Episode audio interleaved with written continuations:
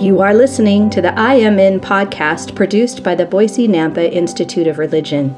We've asked members of the Church of Jesus Christ of Latter day Saints to share how their lives have been blessed by living the gospel of Jesus Christ. To the Savior's request, Come follow me, they have all responded, I am in. Sister Bonnie Jensen was born and raised in Boise, Idaho. She graduated from Capital High School in 1967, attended Ricks College, then Brigham Young University. She's married to Norm Jensen. They have five children and 24 grandchildren. As a young mother, Bonnie co authored a child development book that was used in a course at Ricks College. Once her children were in school, Bonnie began a career in the insurance industry, where she worked as an agent, regional sales manager, and state sales trainer. Bonnie has fulfilled many service and teaching positions in church and loves working with children and young women. She has traveled throughout the world as a motivational speaker for many churches, businesses, and adolescent centers. She has taught community education courses, organized support groups, and become a peer counselor, where she visits hospitals to counsel with and encourage new amputees. In 2007, Bonnie was chosen as Idaho Mother of the Year by American Mothers Incorporated. During that year, she toured throughout the state speaking at business and civic organizations. Bonnie loves to spend time with her grandchildren, as well as read, garden, cook, and use herbs from her garden to make lotions and soaps. She also loves volunteering in the ESL classes helping refugees learn to read, write, and speak the English language. I'm just going to tell you some stories that have taken place in different seasons of my life. And hopefully by the end of the evening, I will be able to answer the question that Brother Knight asked for me to speak on, which is how does the gospel of Jesus Christ help your life? Um, when I was just a little girl, I had so many questions. I always wondered why was I born when I was born? Why wasn't I born like at the time of the Savior? Or why wasn't I a pioneer? Uh, why was I born in Idaho? Why wasn't I born in Egypt or Hawaii? And why was why were my parents? Why was I born to my parents? And it, when I was 15, I got my patriarchal blessing.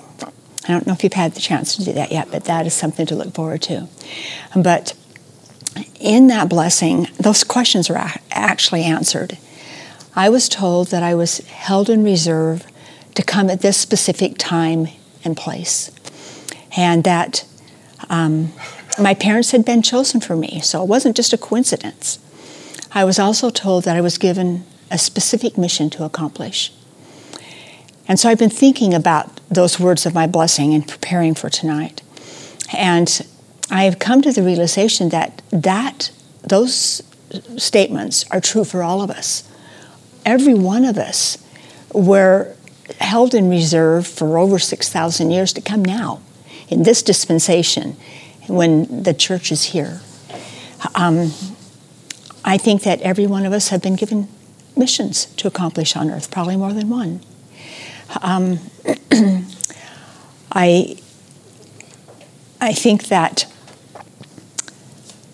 that is something that we will discover as we as we grow. Um, I think that probably one a common mission that we all have is that we should we will be building the kingdom of God, and that's because of when we were born. Um, I'm sure that I didn't understand all those things when I was 15 years old, but I, I the, the words that I did understand, and the rest of my blessing, was very influential in the choices that I made the rest of my life, like what kind of activities I would participate in, what kind of friends I wanted, who I would marry, uh, where I would marry, those things were influenced by the things that I was taught early on. My husband and I were married in the Idaho Falls Temple 53 years ago. And at that time, it was the only temple in Idaho, believe it or not. But um, it didn't seem like we were married very many years before we had a, five little children. And once again, I had so many questions. Um, at that time, there was no internet or Google to ask questions of. There was no um, Facebook and Instagram to compare notes. Um, there was no there was no texting. We were, we were on our own. except that we weren't on our own because we had the gospel of Jesus Christ. And that became a pattern for and a, and a guide for how we would raise our children. And that pattern was simple, and that was we would love Heavenly Father and Jesus, and we would teach our children to do the same thing. And then everything else in the gospel would fit into place.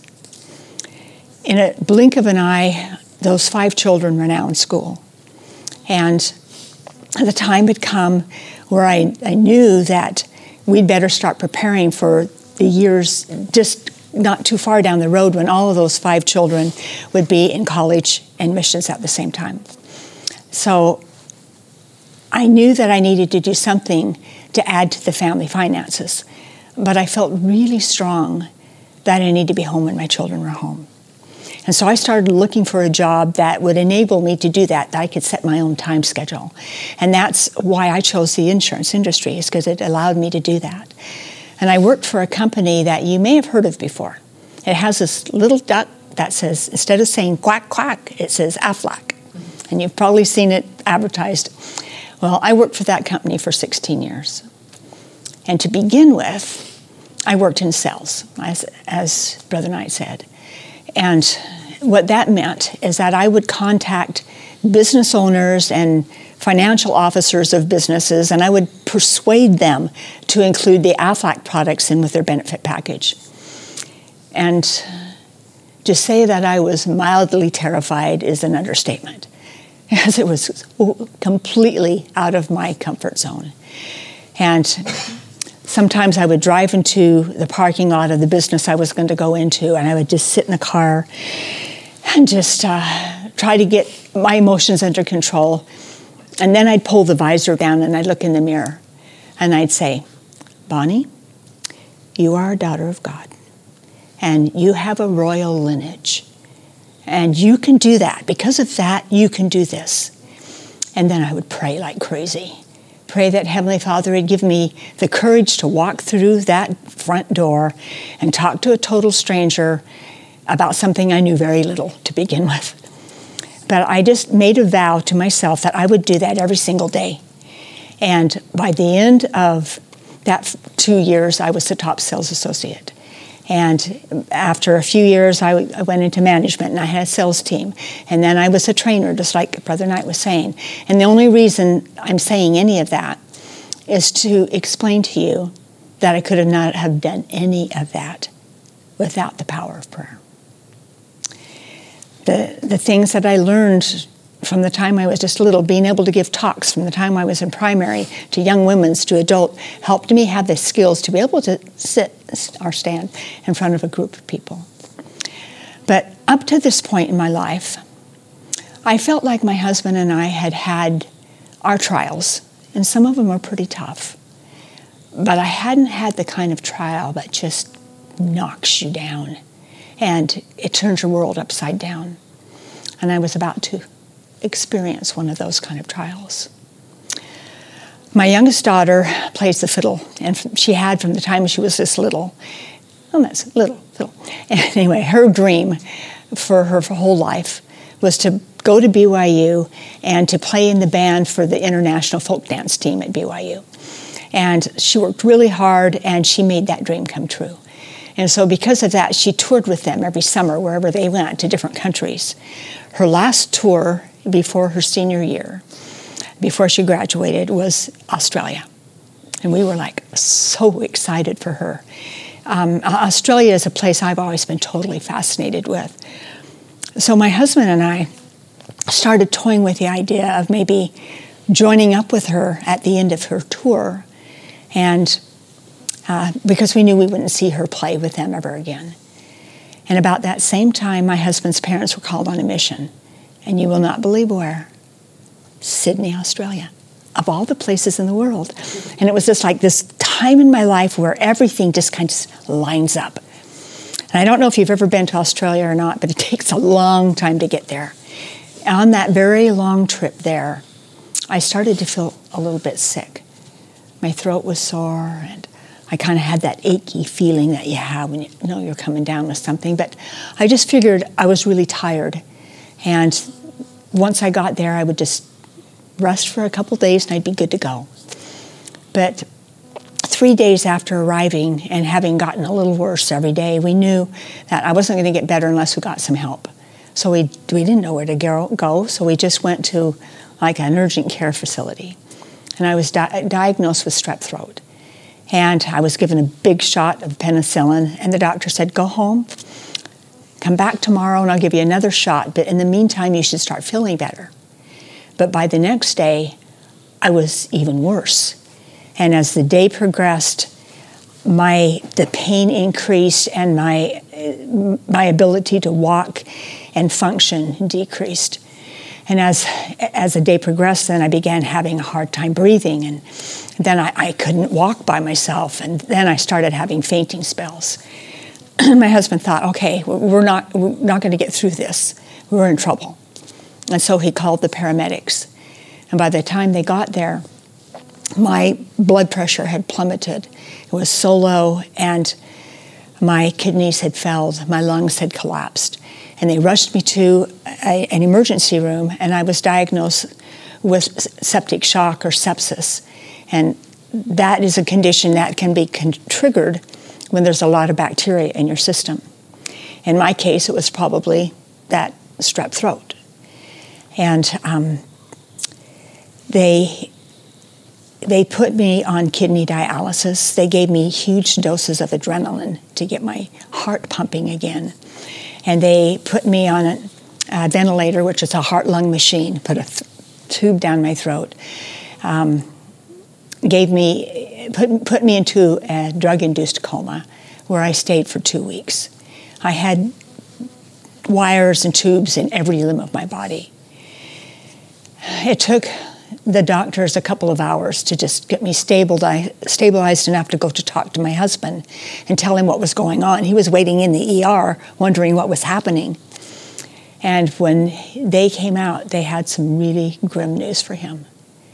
They told him, Your wife's body has shut down her heart, her liver, her lungs, her kidneys, her bowels, even her bone marrow is shutting down. And it is so far shut down that we don't believe we can bring it back. We don't give her even a 2% chance of living. And so they told him, You need to call your family and you need to let them know what's going on and you need to start preparing for the inevitable because she's not going to live. And so, you know, I, I was in a coma, so I wasn't there for that phone call home. But he called my oldest daughter and he asked her to gather the children together and to start a fast and a prayer for us. And of course, my children were bewildered. They had just seen me a few days before. We'd had this big going away party. And here they were being told their mother's in a hospital, she's in a coma, she's uh, in ICU, she's not expected to live. And so my children gathered together in my daughter's living room and knelt in prayer. And during that prayer, every one of them had individually decided, and then eventually collectively and unanimously decided that they were coming to Australia, that they were not going to let their father go through this experience by themselves, by himself. Um, the only problem with that is that well, these four children were all married, just young married couples. One couple was going to school. Um, between the four, the, uh, the, four of them, they had six little children. Um, one was seven months pregnant. One was nursing a baby. Um, three of them didn't have passports. None of them had any money. So there was a lot of problems with that plan. So it was the day before internet. So it's amazing that in, that phone calls went out. And within a few hours, money and miles started being contributed to help fund their trip there. The doctor's office was contacted, and the pregnant, seven month pregnant one was given the go ahead to leave. The um, babysitters were arranged for. Um, a senator's office an Idaho senator that was in D.C. Their, his office was contacted. And he got involved and he got that passport process sped up so that within 24 hours the passports were ready, which would have never happened. Um, within 72 hours, they were there. Now, I was still in a coma, so I, I every day prior to them arriving, every day I was worse, a little worse, a little worse. My body was shutting down a little further, a little further. This is hard for me to talk to even after all these years. The day they got there, I started to get better. And even though I was in a coma, I couldn't talk to them, I didn't I could, didn't know that they were there. I felt their strength and I started to get better. And little by little, every day, my vitals were a little better, a little better, a little better. And soon I was be, beginning to be able to breathe on my own. But just as we were rounding the corner of one crisis, we were coming to a crossroads of another. My family had been watching, first with alarm, and then with concern, and then with horror. They had watched my hands and my feet turn from blue to purple to black. And what had happened is that during that time when my body was shutting down, my heart and lungs were not pumping oxygen to my body. Hands and feet are furthest from your heart. And so it got the least amount of oxygen. And when any part of your body doesn't receive oxygen, the tissue dies. And when tissue dies, sometimes you get gangrene, and that's what had happened to me. That's why they were black. Gangrene can create more bacteria. So the day that I was brought out of sedation, I was presented with a choice. And that was if I wanted to live, I would have to have both of my legs and parts of six of my fingers amputated. And I knew that my life was not done. I still had things to do, and I wanted to live. Um, and I made that choice easily. But I think that there are times in our lives that there's there's a time in our life, maybe it was your baptism, maybe it was your conversion, times that are kind of cemented in our life, in our brain, where we remember every detail. And the time for me was the night before the amputation took place on my legs. My family had been there all day, and we laughed together, and we had cried together, and they we they'd given me a blessing, and we prayed together. And it was late, and it was time for my family to go. And the doctors had gone home for the day, and the nurses were at their station. And for the first time that day, I was alone, totally alone. And I began to think about the things I love to do. I've always loved to do anything active. I, I love to snow ski and water ski and hike and fish. And I love to, well, my husband and I love to ballroom dance. We took a ballroom dance class at BYU and we loved to ballroom dance. So, but most of all, I love romping with those grandkids. I loved going on treasure hunts with them and jumping on the trampoline with them. And, and I was beginning to think about all those things and how was I going to do that? And, and my life began to seem very bleak and very sad. And I began to pray in a way that I have never prayed before. I began to beg Heavenly Father to heal me. I knew He could. I knew Heavenly Father could make a miracle happen. Miracles happen all the time. And I felt like I had enough faith. And I begged him and I pleaded with him and I negotiated with him. And all night that prayer went on, begging him, reminding him of good reasons why I should live and how he should heal me. And early in the morning, I could see I, there was a, a window in my bedroom and I, it was dark when that prayer started and it was the light was just beginning to come over the hill. When I heard, but more felt, that voice, that still small voice that we hear about and learn about from the time we're just little. and he told me these words You're going to be okay, and you will walk again. I was told that I had been prepared for this trial and that I had a new mission. And I was told that he would be with me. That night, I knew that Heavenly Father wasn't going to answer my prayer the way I wanted it to be answered. But I also knew that He was going to be with me. So once the amputations were done on my legs and my feet, that's when my world turned upside down. And I began to really quickly to recognize that I had not been thankful for anything, little things that I never thought about. For an example, my, my hands were bandaged for a long time. And once those bandages came off, they were kind of frozen, like in this position. And it took months of therapy to be able to make a fist. And because of that, I couldn't hold a spoon to feed myself. I couldn't um, put my contacts in or brush my own teeth or get myself dressed, comb my hair, or worst of all, get myself in and out of the bathroom or shower. In fact, I couldn't roll over in bed. And I couldn't even push the button for the nurse to come because I couldn't push the button because my hands were bandaged.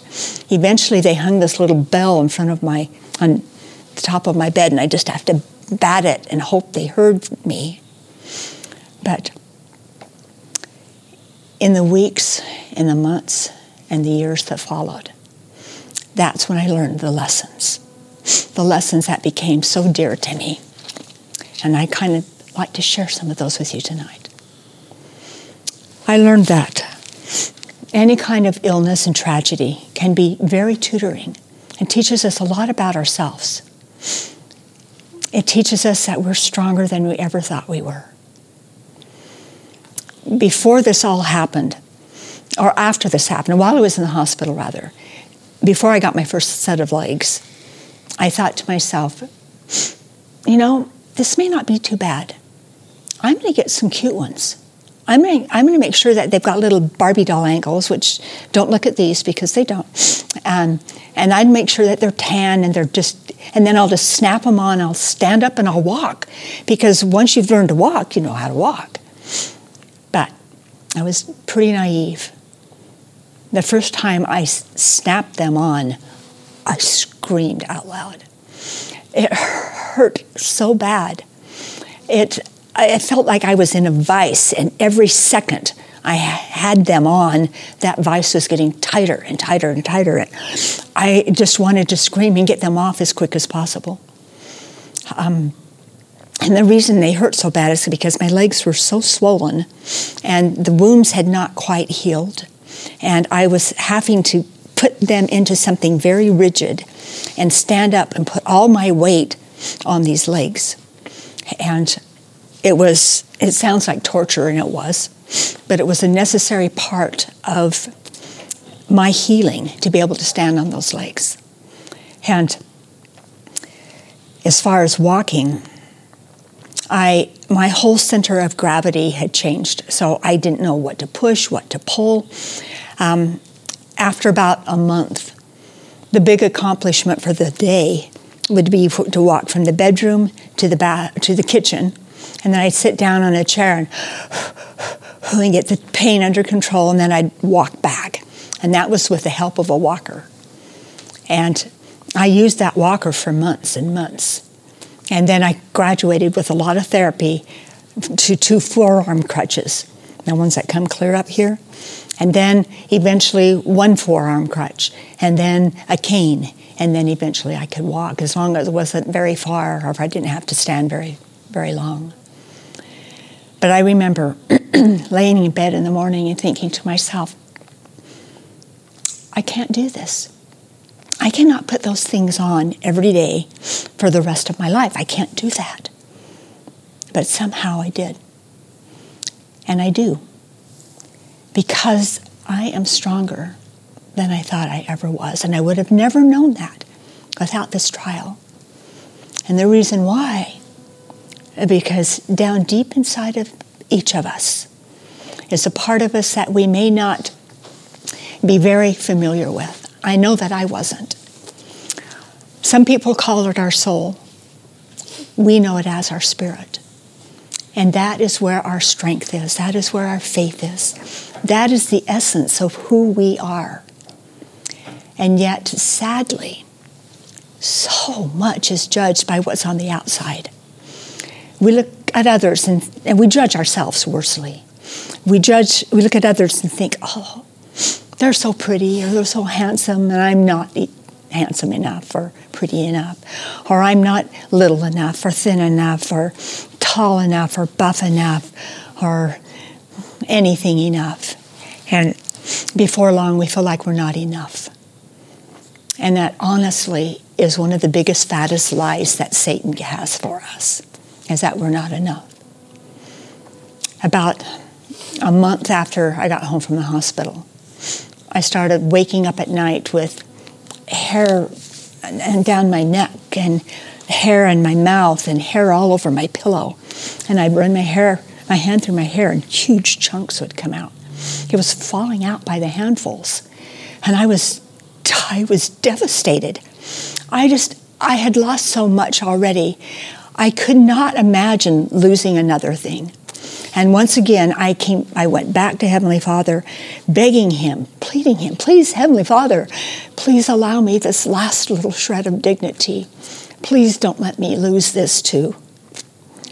But once again, Heavenly Father did not answer that prayer in my way. He answered it, but not my way. And the way He did answer it is well, I had to, first of all, my hair fell out and I had to wear a wig for a long time. One day, I was sitting in front of this full length mirror, which is something I didn't do very often because it was hard for me to see. But I took my wig off. Oh, and I looked at my hair, and you know, whatever was there was either matted down or sticking straight up, and it was like, it like gave a whole new meaning to a bad hair day. I mean, it, it was bad. And then I took off one leg, and then I took off the other leg. And I just looked at this person in the mirror that I did not recognize. And I hated it. And I cried out, Who are you? I don't even know who you are. I don't recognize you. And I don't like what I see. And then that's when Heavenly Father, through the Spirit of the Holy Ghost, brought into my remembrance something I knew long ago, but needed to be reminded. For just a moment, he let me see just a glimpse of that spirit. And what I saw was beautiful, whole and beautiful, as are each of you. What we see on the surface of the mirror is a very small part of who we are. I learned that we are so much more loved than we think we are. Before this all happened, I lived in a wonderful ward, but um, for some reason, I just did not feel a part of it. I didn't feel like I had any friends. I felt like I was kind of in this ward that had this big invisible circle, and I was on the outside of it. I don't know if you ever felt that before, but I was on the outside of the circle. But I'm telling you, I was wrong so very wrong. When I came home from the hospital, this ward that I did not think loved me was there to welcome me home. Ramps had been built. With the help of my daughters, schedules had been arranged um, to have somebody be with me constantly. My husband had to go back to work. My tomatoes were picked. My lawn was mowed. My laundry was done somebody, uh, there was just always somebody with me helping me. This ward that I thought didn't love me was there to love me back to health. That invisible circle was in, not there. If it was there at all, it was because I had put it there, because I had not reached out to them to love them. They had loved me all along. I learned that our lives are so intertwined in ways that we just can't even imagine. And when I was in the hospital, I got a lot of emails and a lot of uh, notes and letters. And one day I got this letter from a lady that a sister who had been, I'd been in a ward with years before when our children were just babies. I always totally admired her. She was a teacher, like a Relief Society teacher or Sunday school, I can't remember, but amazing, totally amazing teacher. And um, anyway, she, her letter went something like this Bonnie, I want to thank you for something you did for me years ago that I've never told you. And she told she reminded me about this encounter that we had one night in a grocery store. And I was teaching a class in young women's the next day. And when I saw her, I, I said, Eileen, I am so glad to see you. I'm teaching a class tomorrow, and whenever I teach, I think of you because you're my benchmark. I want to be a teacher like you. And then I went on my way. But unbeknownst to me, Eileen was going through some really hard stuff, some serious medical problems, and some serious depression. She was feeling unvalued, unneeded, unloved, low, and depressed. And my comment was a turning point in her life. And now here I am in a hospital bed. I can't roll over. I'm bandaged completely. I'm feeling about as low and unused, uh, useful and unvaluable as a person can be. I wondered if I ever would be able to be of value to anybody again in my life. And here she was lifting me up at a time I desperately needed it. It helped me to know that no matter how bad things are in my life or anybody's life, you can be of value to somebody. You can be a light in their life. I learned that a lot of times in life, things don't turn out the way we think they're going to. Um, and it's really helpful to learn to be flexible, to learn to do things in a different way. I learned to do that. I also learned to accept prayers that weren't answered and accept the Lord's way instead of my way. Um, when I got home from the hospital, there were a lot of people asking about my welfare. And I had a little granddaughter that was about five at the time. And a neighbor had asked her, Honey, how's your grandma? And Emily, she put her hands on her hip and she says, Well, she's short. you know, and Emily could have said so many things. Emily could have said, Well, my grandma doesn't have any legs. Or she could have said, My grandma can't walk. Or she could have said, My grandma's in a wheelchair. But Emily said, She's short. And that is flexible, a way of looking at things. I learned that it's okay to cry. Crying helps get the hurt out and the sad out of our lives. But what I didn't know is how valuable laughter could be and how therapeutic. And I learned that from this sweet sister who came to visit me. Now, this sister is so quiet and shy. And we had this wonderful talk, and it was before I got prosthetic. so I was laying on the couch. And I, um, the, the ward had been cautioned not to stay very long because I was still really weak. And after a, about an hour, she looks at her watch and goes, Oh, Bonnie, I have stayed so long, I've just talked your legs off.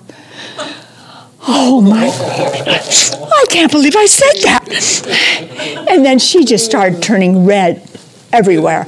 And I just bust out laughing. It was the funniest thing I had heard. And I laughed and I laughed. And it, oh, she gave me such a gift that day. I hadn't laughed for a long time. And it felt so good. Those endorphins were great. And I learned just how valuable it is to be able to laugh, especially at ourselves. And I've had that opportunity a lot of times since in my life. So I'll tell you about one of them. Um, I, about six months after I came home from the hospital, I moved to a different ward. And this new ward didn't know about my situation, very few people. And so I was in sacrament meeting, and I was sitting on the back row, and it was a missionary farewell. I remember that. It was so spiritual and good. Next to me was my daughter, and next to her was my husband. And on this side of me was a little boy about 10 that I didn't know. And on the inside of my leg are, is a button, a release button. That's how I get my legs off. It kind of opens up a valve that makes it so I can take my leg off. And, and those legs, they were some kind of, anyway, those legs, the button stuck out. And I went to cross my leg and, boom, and that leg literally flew across my daughter's lap, landed with a thunk at the floor of my husband, and I think he was asleep because he jerks like this. And this little boy, he is gone. and then he yells out, Holy cow! you know, and oh my goodness, I reached over. You know, what can you do? I reached over and I put my leg on. And then I said, Don't you hate it when that happens? And he's got, his eyes got big all over again. and then my daughter and I got the giggles. And we, we started trying to keep quiet. And this poor mother of this little boy thought we were crying. And she's reaching over, patting my leg. I'm so sorry, I'm sorry. I finally got my control of myself and I said, It's okay. It's really funny. So, you know, sometimes you just have to laugh about life. I learned that no matter how bad things are in life, you do not have to look very far to find something to be thankful for.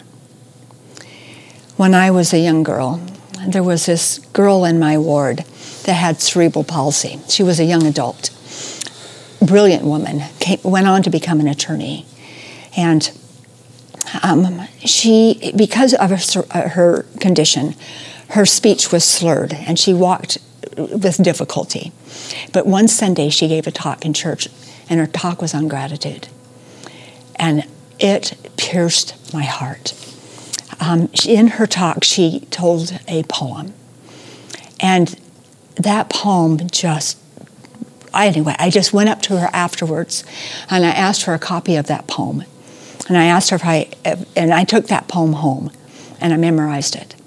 And that poem became my personal pep talk. And I used it in every season of my life. When I was a young college student in Rexburg, where it's cold and windy and blowy and snowy, and I would be walking home from school, freezing to death and burdened with homework and sad and lonely, I'd recite that poem to myself. When I was a mom, a young mom, overwhelmed with little children, I'd recite that poem to myself. When I was a mom of teenagers and overwhelmed, I'd recite that poem to myself. No matter what season, I recite, I, I, that was my personal pep talk and creed. And it's rather ironic that this particular talk, uh, poem was my talk, my pep talk. And I'd like to, if it's okay, to share that poem with you. It goes like this. Today upon a bus, I saw a lovely maid with golden hair. I envied her. She was so pretty, and I wished I were as fair. And then she rose to leave, and I saw her hobble down the aisle.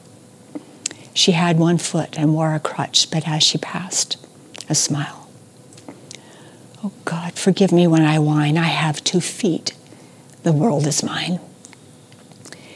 And then I went to buy some sweets the lad who sold them was so kind. It's nice to talk with folks like you. You see, he said, I'm blind. Oh God, forgive me when I whine. I have two eyes. The world is mine. And then I walked on down the street and saw this child with eyes of blue. He stood and watched the others play. It seemed he knew not what to do.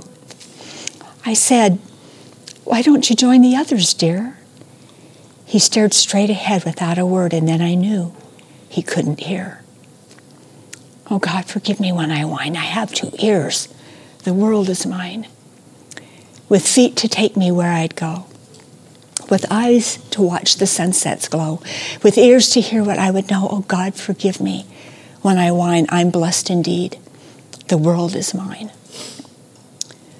I want to tell you that this experience has made every sweet and dear thing in my life sweeter and dear. It has opened my eyes to be thankful for things that I never thought to be thankful for before.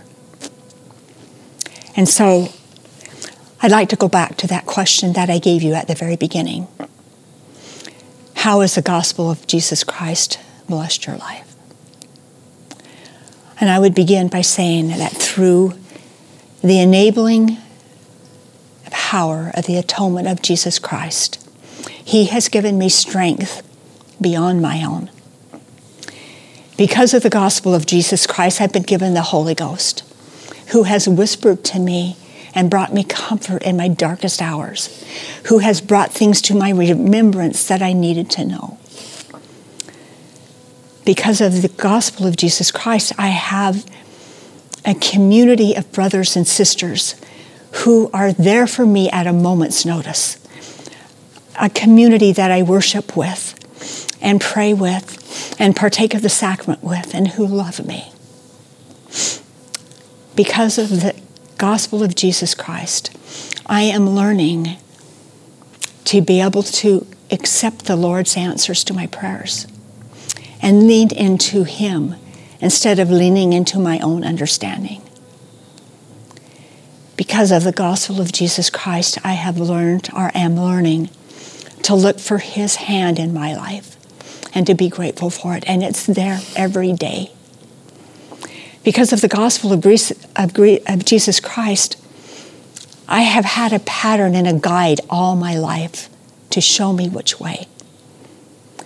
Because of the gospel of Jesus Christ, I am sealed eternally to my husband.